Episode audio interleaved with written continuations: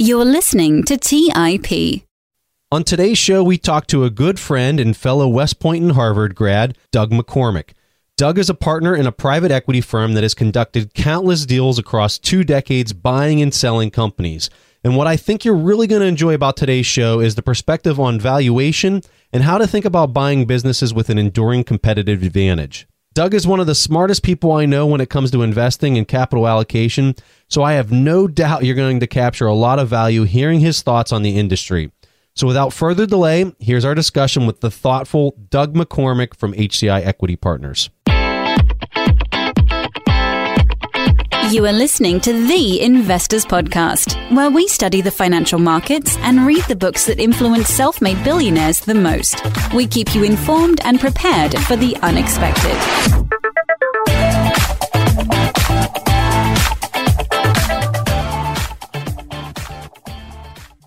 All right. So, how's everyone doing out there? Uh, we've got our special guest here with us. It's Doug McCormick. And Doug, uh, thanks so much for coming back on the show. We had such a great time the last time we talked with you, so we're excited to have you back. Glad to be back and had a lot of fun last time as well. Uh, not as much fun as the the Warren Buffett annual meeting, but uh, still a lot of fun. hey, since you bring that up, we've got a group we're going out there again this year, and uh, we're really excited about the event. Tell the audience quickly about the event since you brought this up. What what kind of stands out in your mind about why a person should go to this? Because there's a lot of people that listen to the show, they hear that it's fun, but like from your vantage point, Doug, what did you get or going out to the meeting? Yeah, well, first of all, I would say this is um, uh, it, it, It's a very big, very um, well attended event, and I think having a chance to go with you guys because you guys know the whole circuit, you know where to go, where to stand in line, how to get good seats. So first of all, if you're gonna go, you got to go with you because you guys got it wired. So that would be the first thing. Uh, the, the, second thing I'd say is, listen, I think it's a chance to see history. Uh, no other investor has been as successful as Warren Buffett, and he's not going to be around forever. And just to be able to watch uh, he and Charlie think and respond to questions was absolutely amazing. And then the social stuff is equally good. So um, it was a it was a thumbs up event all around. Yeah. Let's go ahead and dive into our questions here. So, we're talking about private equity, and you've been in this space for a little bit and you understand it quite well. And so, I'm really excited to have you kind of teach our audience some of the things about private equity because people hear this terminology. And for a lot of young people, maybe just fresh out, fresh out of their undergrad or something like that, they hear private equity, but they really have no idea what that means. So, if you could just give us a simple definition, kind of what you think when you hear private equity and then if you could share how you got into the space, that might be interesting for some people. Sure. Sometimes describing it's almost easier to talk about what it isn't. So, you know, very simply put, private equity refers to making investments in equity securities in companies that are not listed on an exchange like the NASDAQ or the New York Stock Exchange.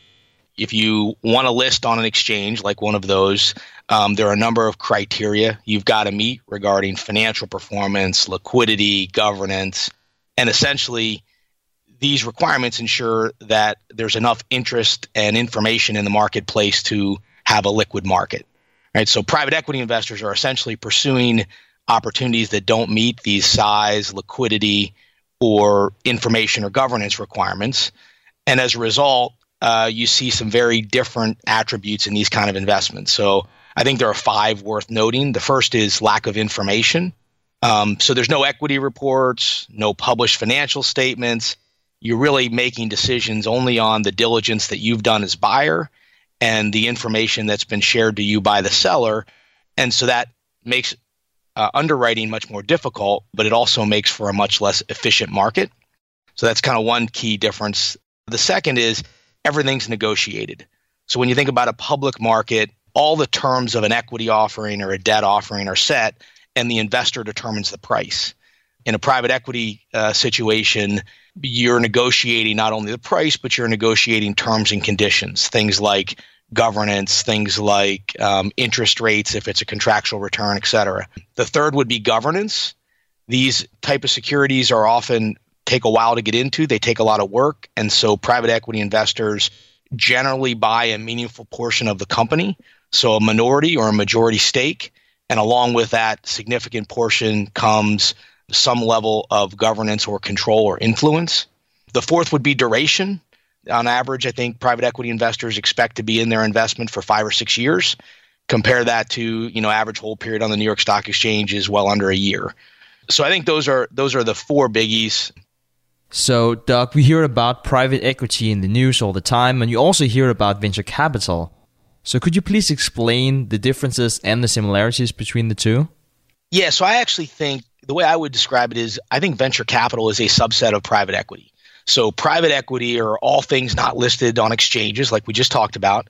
And then within private equity, you have growth equity, which is a business model that's been established but looking to really scale. You've got venture capital, which is a lot of the early stage stuff that we, you know, think about in Silicon Valley. And then you've got things like leverage buyout, which are big mature businesses. And often because they're mature, they can afford to be financed with debt. And then you've got a bunch of other smaller kind of niches like turnarounds, uh, like mezzanine financing, which is private debt capital. But all of those um, strategies kind of play in the overall private equity asset class. What would you say uh, for this space? Where do you think most private equity people dwell? Like, what kind of market cap? That's really interesting. So first of all, it's it's a classic conversation around means and medians, right? So if you think about means, the averages are skewed to the very big, and there's some very big private equity firms out there, KKR, Carlyle, Blackstone, for example, and they would be dealing um, with very very large companies, billions of dollars in enterprise value. Having said that, there's probably about 4,000 private equity firms out there. And if you look at medians, most of those private equity firms are focused on much smaller businesses, like good American businesses that are uh, not in urban areas, but are a critical part of today's economy. And those have, you know, kind of enterprise values well under 100 million. We talk about enterprise value a lot in the public markets when we talk with Toby Carlisle and Stig and I use that as one of our main metrics for filtering results and trying to find the best undervalued picks is using the enterprise value to the EBIT. I'm curious is is that how you typically look at things from the private equity side? Are you looking at enterprise value a lot versus just like the the value of the common stock? Absolutely. We look at, you know, enterprise value relative to metrics of cash flow and depending on the business there may be slightly different metrics to look at, but to your point, enterprise value to EBIT, um, I think is probably one of the most important. And you know, essentially, enterprise value allows allows you to think about the value of the concern absent capital structure. Could you please elaborate on that, Doug? Because it goes into the debt structure of the company and, and why it's such an important starting point to have.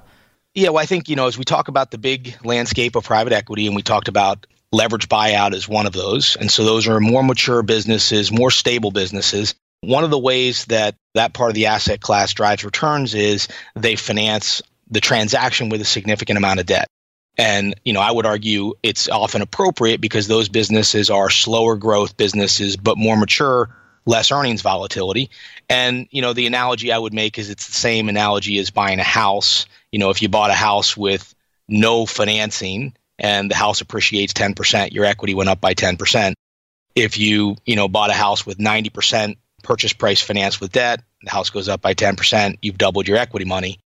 Same concept in financing leverage buyouts, and there are there are numerous benefits to that. The first we talked about is you know you leverage your equity investment. The second is you're providing a cheaper, lower source cost of capital, and then the third is there are, are tax deductibility issues with interest.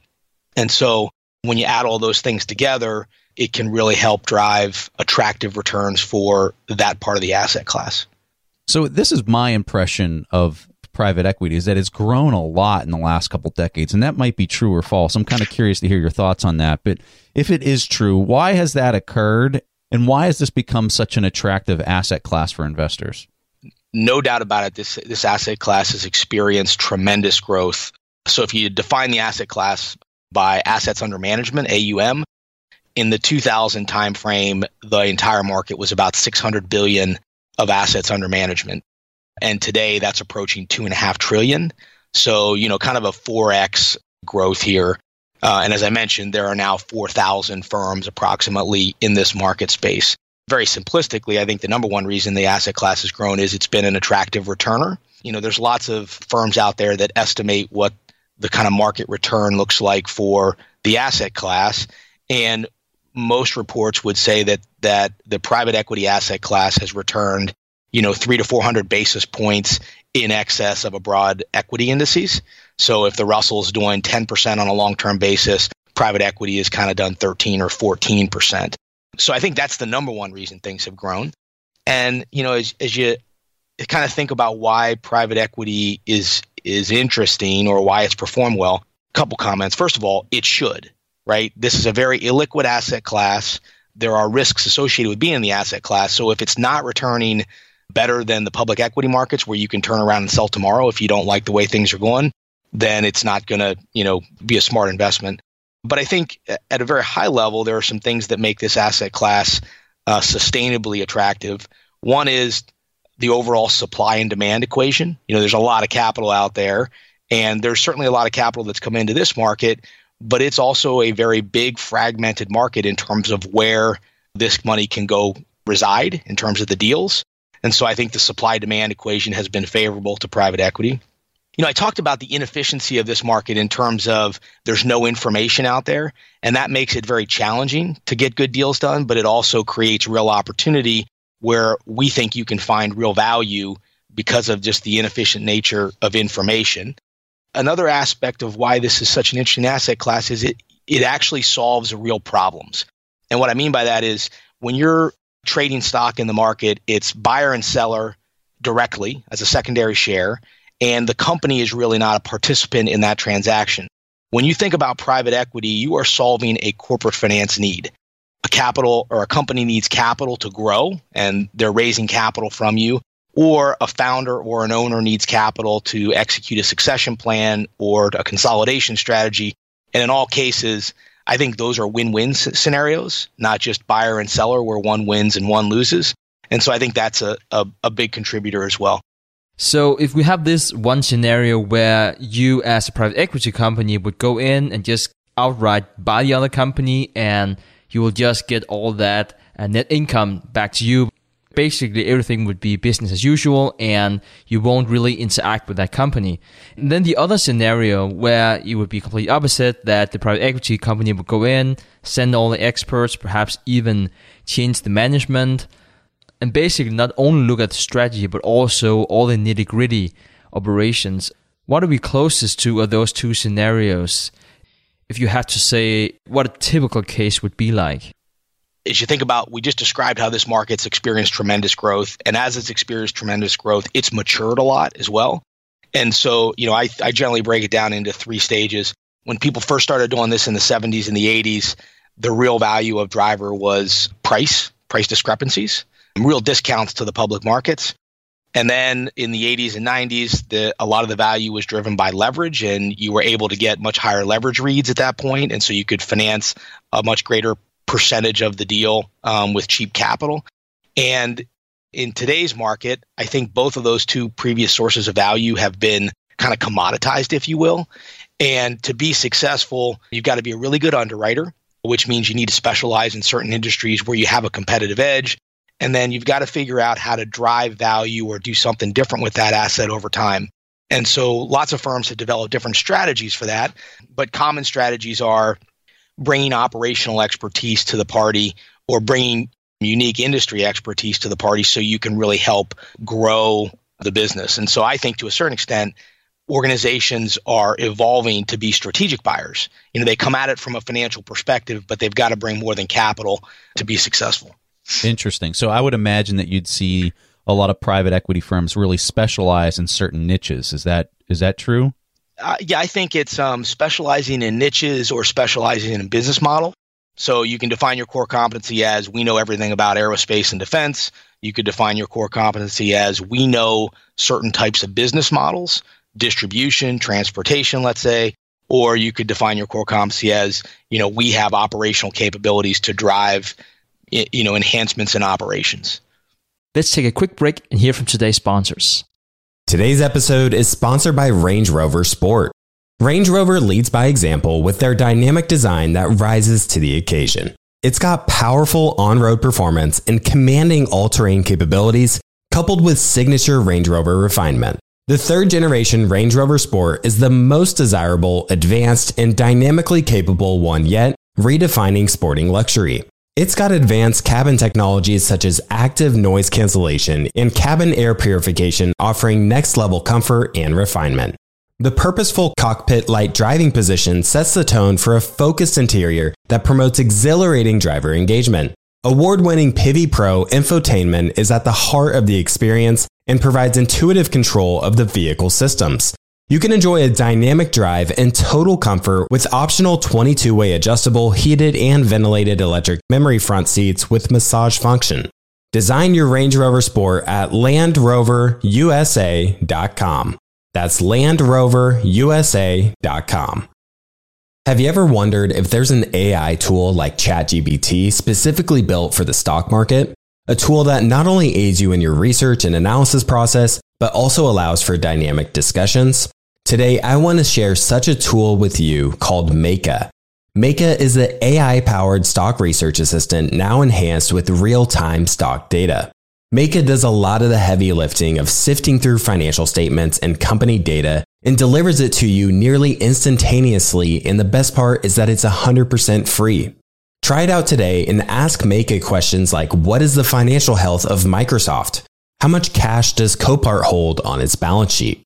What is the return on invested capital of Adobe or millions of other prompts? Check it out today for free at Meyka.com. That's M E Y K A.com. The Holy Grail of Investing, the new book by Tony Robbins and co written by investing legend Christopher Zook, reveals the secrets of alternative investments like private equity, venture capital, energy, real estate, sports franchises, and more. It features exclusive insights from investing titans who collectively manage more than $500 billion, including Robert F. Smith, Vinod Khosla, Michael B. Kim, and many others.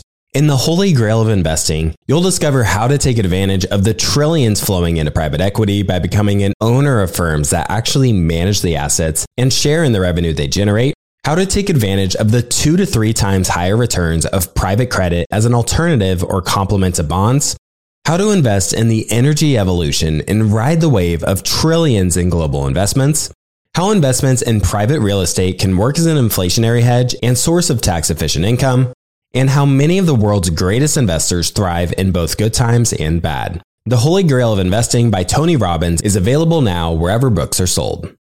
All right, back to the show. Talk to us a little bit about the negatives because I think a lot of people that would hear this be like, "Wow, you're getting three percent more than the than the public markets." This sounds like a lot of fun and, and really interesting stuff. But like, what are some of the negative sides of private equity that I think a lot of people maybe don't think yeah. about or miss? Lack of liquidity, right? So these are generally ten year um, limited partnerships.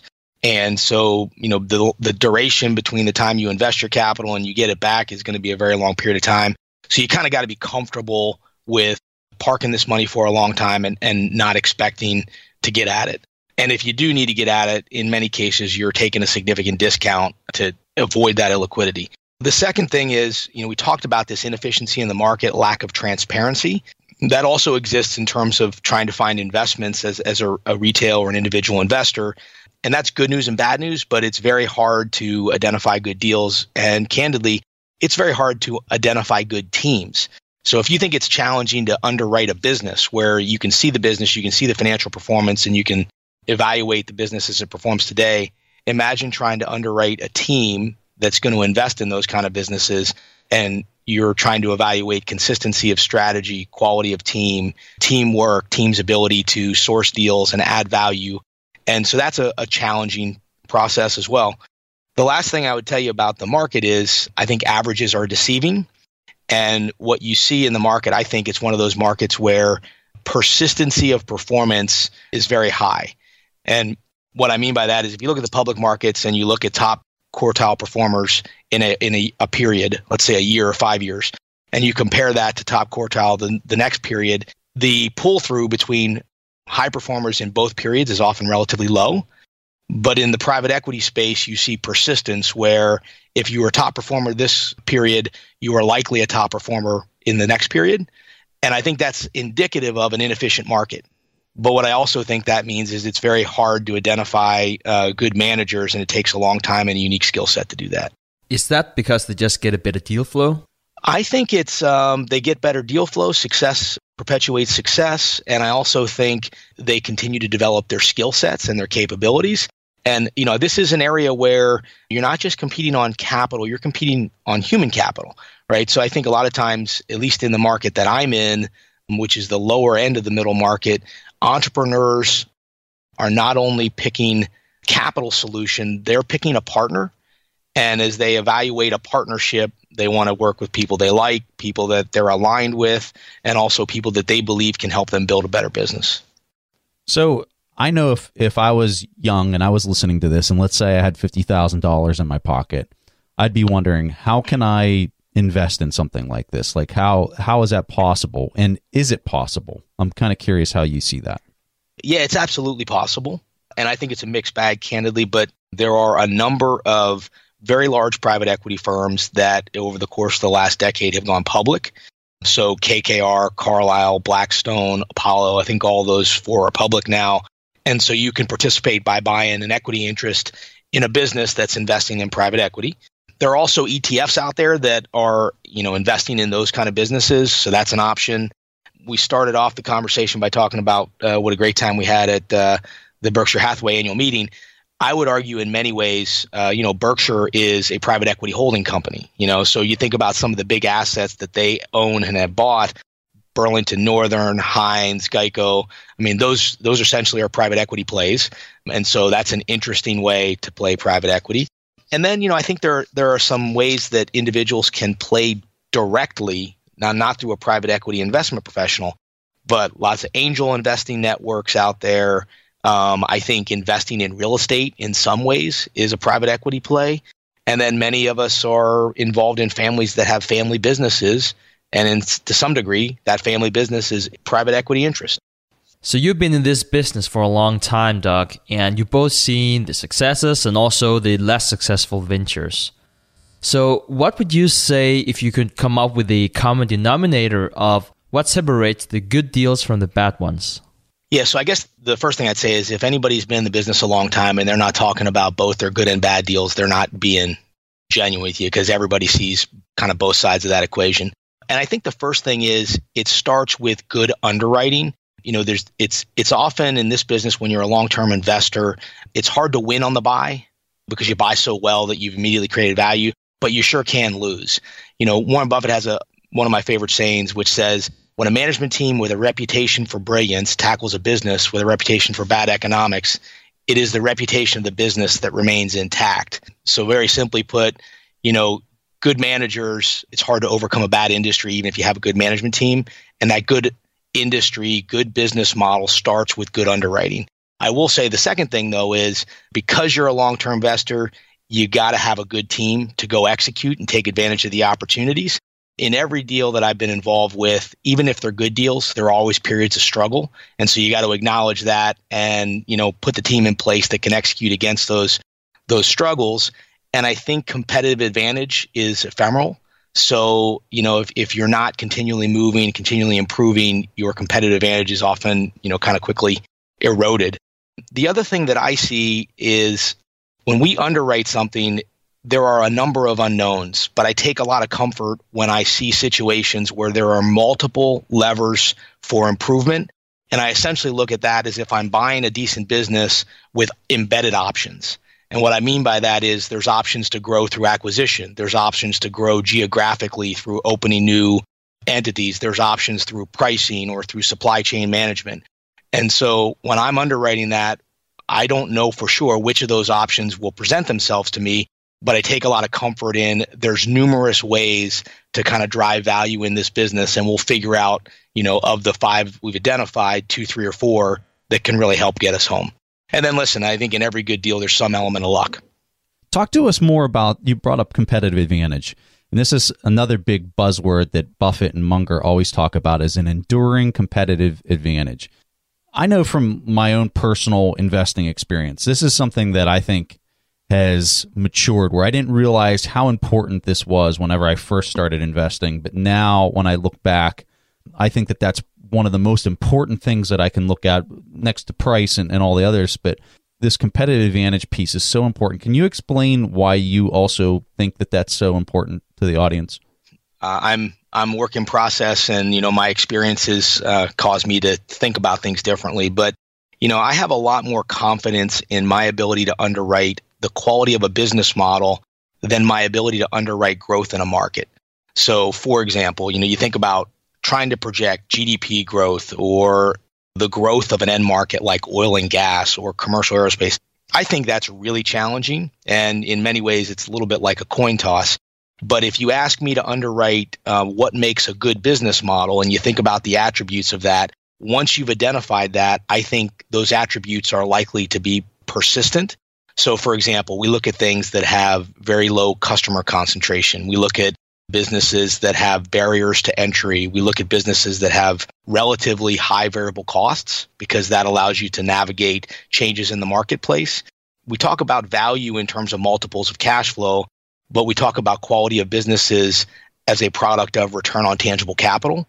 How much cash flow do the tangible assets of this business generate? And so I think that's a much more um, durable way to underwrite and get comfortable with the investments that you're making. And you're obviously looking at the trends of those and how they're progressing over time. I'm assuming as well. Absolutely. Yep. Yeah. And and uh, you know it's it's kind of interesting. All the analytics are quantitative and they focus on the metrics, but it's easy to forget that those metrics are driven by people. And so, you know, it really is a combination of financial capital and human capital that create a successful situation. You know, I'm curious when you think about a discount rate for the business that, that you'd be looking at. One of the frustrations with a lot of people that are Warren Buffett style investors that are doing these calculations for intrinsic value and things like that, they go to a business school and they're doing these CAPM models and they're they're using the prices of other businesses and the volatility of other businesses to determine what they think the risk or the discount rate should be you know, my personal opinion is that that approach is so backwards.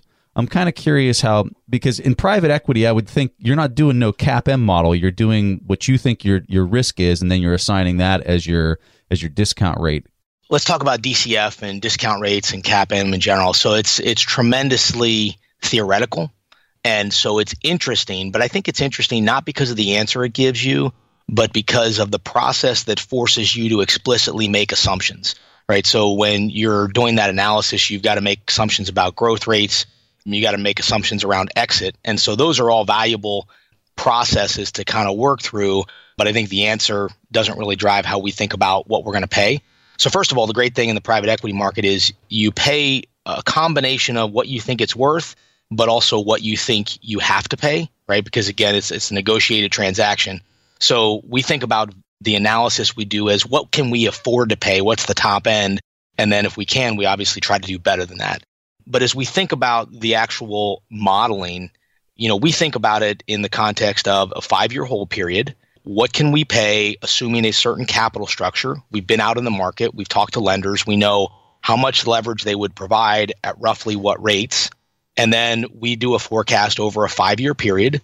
And we generally um, assume we're going to exit the same multiple that we bought in at and the combination of those things drives a certain return profile and we would expect on you know deals that are in our kind of wheelhouse that those pencil out somewhere in the 20 to 30 percent IRR over a five year period kind of time frame. So you know that is a a planning process, not necessarily you know the gospel, but that's how we think about the process. And do you have an internal rate of return model for this? In other words, a threshold of how much return you're expected to get if you invest in this opportunity. Absolutely. Yeah, no, it's for us it's not so much in theoretical what is the cost of capital, it's what's the IRR to the investor. So, Doug, now that we've heard about some of the good deals that you made, I don't want to put you on the spot, and I guess yet I'm doing it anyway. Could you tell us about some of the mistakes that you made in some of those deals, and perhaps even some of the things you completely neglected in whenever you did your due diligence of the company? Yeah. So, so first of all, I think let me go back to one thing I said in when we were talking about good deals. All these deals have challenges, so you got to expect them. You know, we we kind of joke it's there's no such thing as a 20% T bill. You know, we're pricing these assets with an expected high return, and implicitly that means I've I've got significant risk here. And so I think a lot of the game in my mind is setting yourself up to avoid long-term impairment.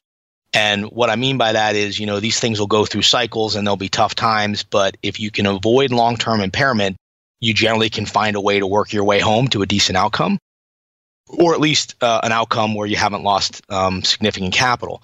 Where I find you run into real impairment risk that's hard to navigate through.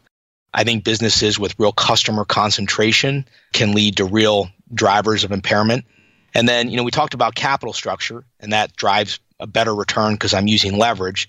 The reverse of that is um, if you're too aggressive with capital structure and you hit a bump in the road, it's very difficult to kind of course correct. And so, you know, we think about leverage as a double edged sword. We want to use it to leverage returns, but we try not to take the last dollar to give ourselves kind of a zone of error or a, a, margin of error in a way that we can navigate, you know, kind of Murphy's Law, if you will. And listen, we talked about teams on the positive side. Teams, bad teams can be an opportunity or a liability. If you find a situation where you have a bad team, if you're willing to make changes, that actually can be an opportunity. But I think you've got to go into the deal knowing that you think you're going to change out the management team and be committed to doing that. But I find generally, you know, on the deals we've struggled with, we thought we had a management problem and we probably didn't act soon enough. Let's take a quick break and hear from today's sponsors. Buy low, sell high. It's easy to say, hard to do. For example, high interest rates are crushing the real estate market right now. Demand is dropping and prices are falling, even for many of the best assets. It's no wonder the Fundrise flagship fund plans to go on a buying spree, expanding its billion dollar real estate portfolio over the next few months. You can add the Fundrise flagship fund to your portfolio in just minutes with as little as $10 by visiting fundrise.com slash WSB. That's fundrise.com slash WSB. Carefully consider the investment objectives, risks, charges, and expenses of the Fundrise flagship fund before investing. This and other information can be found in the fund's prospectus at fundrise.com slash flagship. This is a paid advertisement. Today's show is sponsored by public.com. That's where you can earn 5.1% APY with a high yield cash account. While we can't say for certain it's the highest interest rate there is, we can say this. It's a higher rate than Robinhood, a higher rate than SoFi, a higher rate than Ally, a way higher rate than Bank of America and Chase, a higher rate than Citi, Wells Fargo, Discover, and it's a higher rate than American Express too. So if you want to start earning 5.1% APY on your cash, check out public.com. We can't say it's the highest interest rate, but it's pretty damn up there. This is a paid endorsement for public investing. 5.1% APY as of March 26, 2024, and is subject to change. A high yield cash account is a secondary brokerage account with public investing, member FINRA slash SIPC. Funds from this account are automatically deposited into partner banks where they earn a variable interest and are eligible for FDIC insurance. Neither public investing nor any of its affiliates is a bank. US only. Learn more at public.com slash disclosures slash high dash yield dash account. As many of you know, I love studying businesses and networking with business owners. The more I've studied businesses, the more I've realized that starting and scaling your business is easier than ever because of companies like Shopify.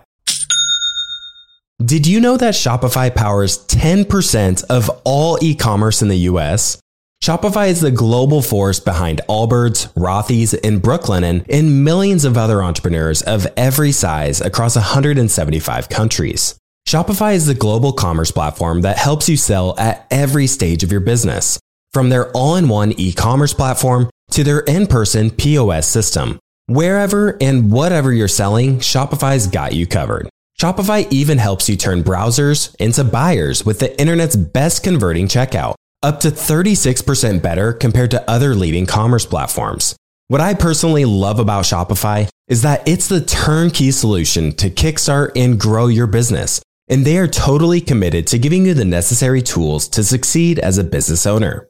Plus, they have an award winning customer support team there to help you every step of the way. Because businesses that grow, grow with Shopify.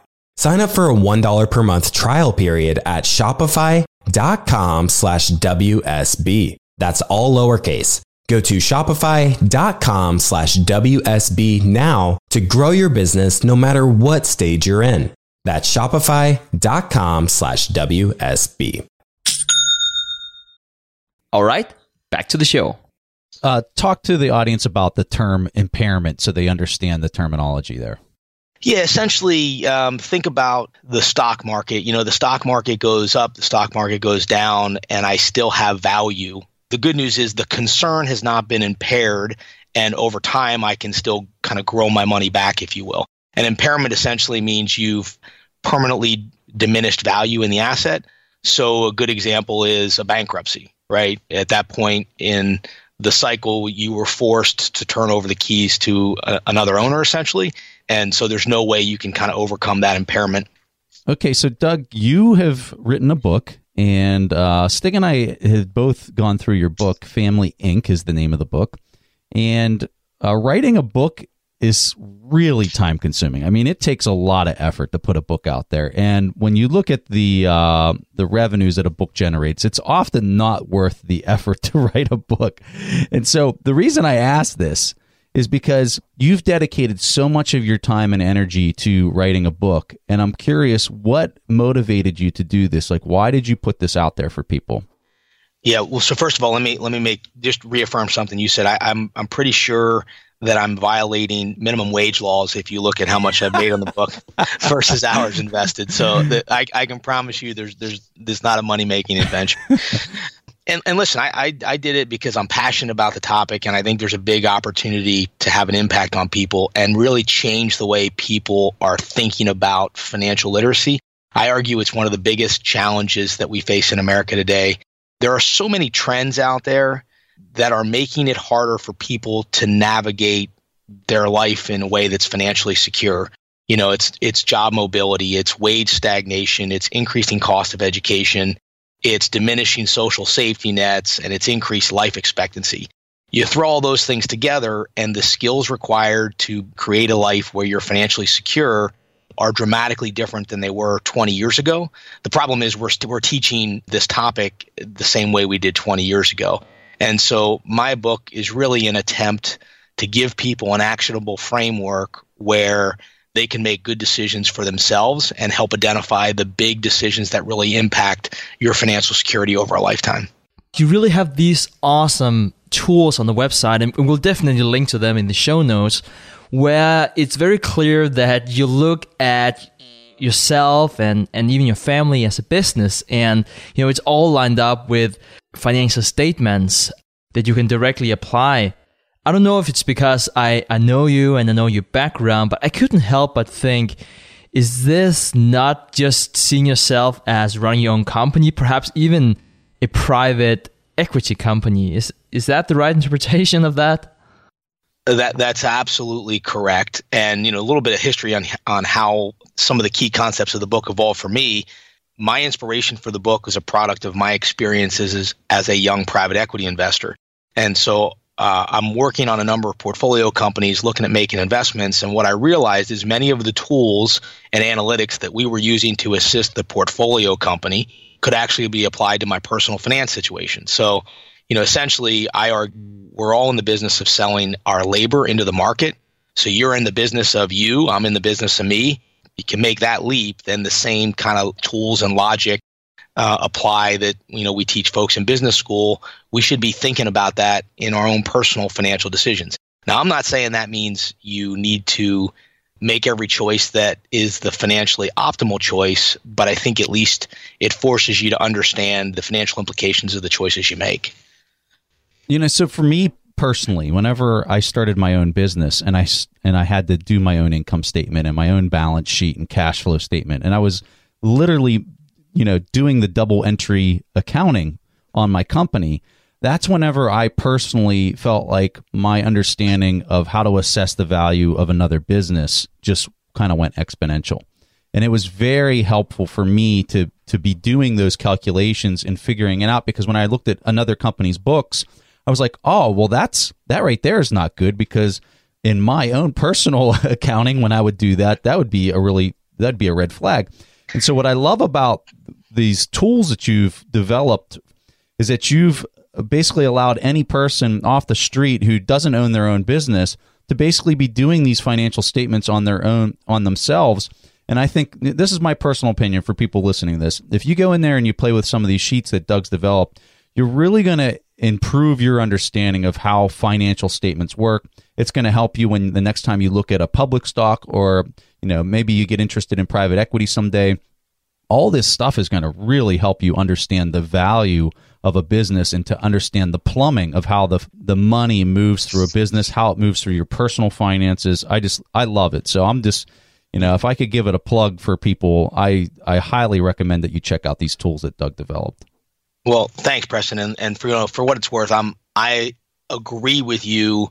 Um, you know, if if I could encourage folks in school to take one course, I think it'd be an accounting course, and not because you want to be an accountant, but it is the tool, it's the communication, the language of business and I think it just gives you so many uh, such perspective as you apply it in other fields. And so I think you know causing forcing yourself to sit down and kind of think through what a person's balance sheet looks like and include non-traditional assets like lifetime value of labor, lifetime value of social security and think through what the implications of those things are on your investment choices I think that's a really valuable exercise. You know, I encourage people to do it periodically so you can see progress in the balance sheet or essentially accumulation of net worth. Having said that, just, you know, if, if that's not your thing, if you do it once and force yourself to kind of look at it, I think that's still very eye opening. So, going back to the background, I'm very curious to hear how you would equate that to a buzzword like entrepreneurship, which is something that you always hear uh, these days. So if you have entrepreneurship on one hand, then private equity on another, how are they similar, and, and do you see them marry up in the end? Yeah, I think I think it's um, they're very similar activities on different ends of the spectrum. Uh, but so first of all, I consider myself, and I'm a private equity investor. I consider myself a financial entrepreneur. And essentially, what that means is my skill set is not technology or software. My skill set is capital and I'm trying to apply that in an entrepreneurial environment. And so, you know, I would argue if you're an entrepreneur and you're trying to create a business, you still are taking your intellectual property and your human capital and you're combining it with financial capital to create a business. And in that case, your primary tool is your intellectual property, your human capital. I'm kind of coming at it from the other side of the equation saying I'm trying to find businesses that have a capital need my primary tool is the capital, but I'm also using you know my intellectual capital and, and human capital. And so I think it's it's almost uh, a matter of mix. You know, so an entrepreneur is kind of nine parts human capital, one part capital, and a private equity investor is you know probably nine parts capital, one part human capital. But it's really they're both very similar activities um, when you think about taking an idea, a strategy, and operationalizing it through labor and a combination of capital. All right, so I'm I'm really curious to hear your response to this one here. Um, oh. if you could go back to being 22 years old, or, or you could you could meet your 22 year old self. Is how I need to phrase this. if you could go back and meet your 22 year old self, you just graduated from West Point, you just threw your hat, and you could give yourself just one, two pieces of advice about investing. What would you have told yourself knowing what you knew back then? What would you tell yourself? Oh man. So advice about investing. So this is my advice to young investors i think you're, asking right? Yeah well and so and after you're done with the investing advice what would have been your life advice? So i want to get that next. Okay. All right. So so um you know i think young investors uh, make a couple common mistakes. The first is return over dollars and that concept is everybody focuses on IRR. Uh, people want to talk about my return on an investment um, in, in a percentage terms. Uh, I think dollars gained is a much more relevant metric. And so I don't want a 20% return for six months. That's 10%, big deal. I want um, to invest in businesses where I can compound for long periods of time, which result in multiples of capital returned. So, you know, 20% for five years um, returning multiples of capital. That's the name of the game. And, and I didn't, it, you know, early on, I think I thought about return and be damned what the duration was. And I think duration is another concept that is hard for young people to deal with. But the name of the game here, you know, Warren Buffett talks about all the time, is patience and conviction. And so when you believe you've got you know you're you're well founded in your conclusions. You've got to have patience to let the market do its thing. For a young person, that's often very difficult.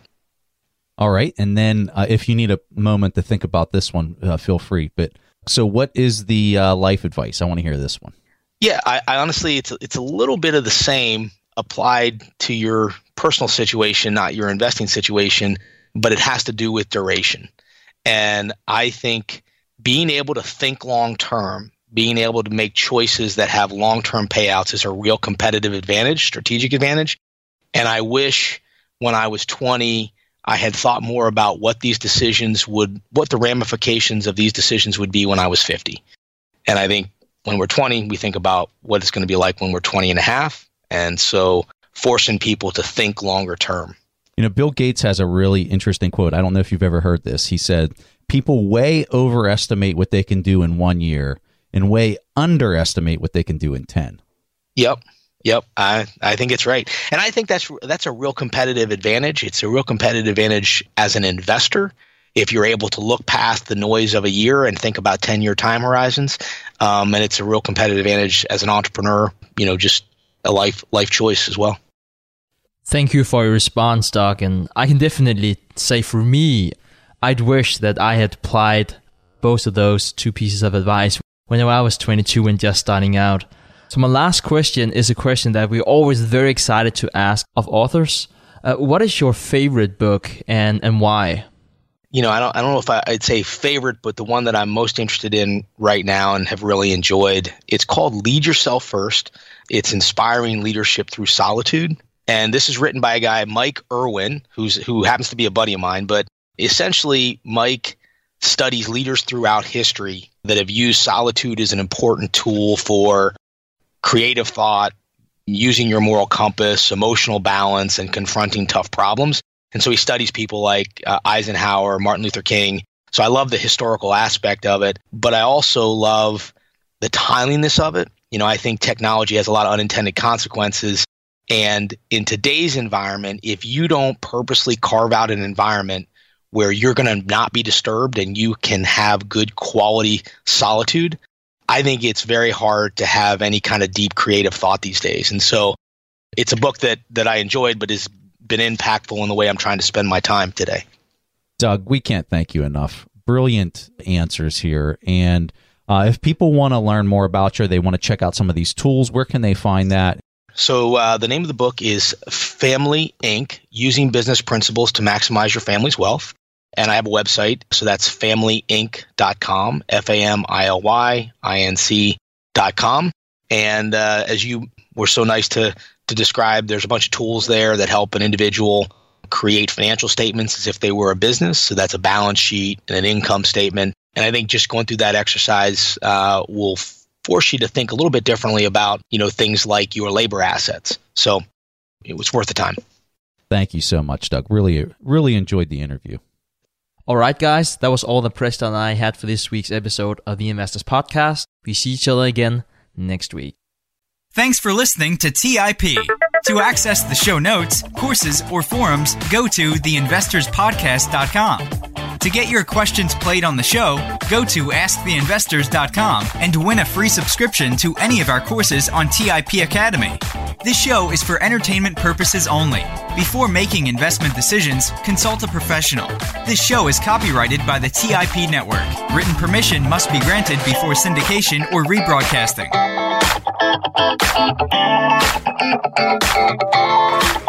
TIP, TIP,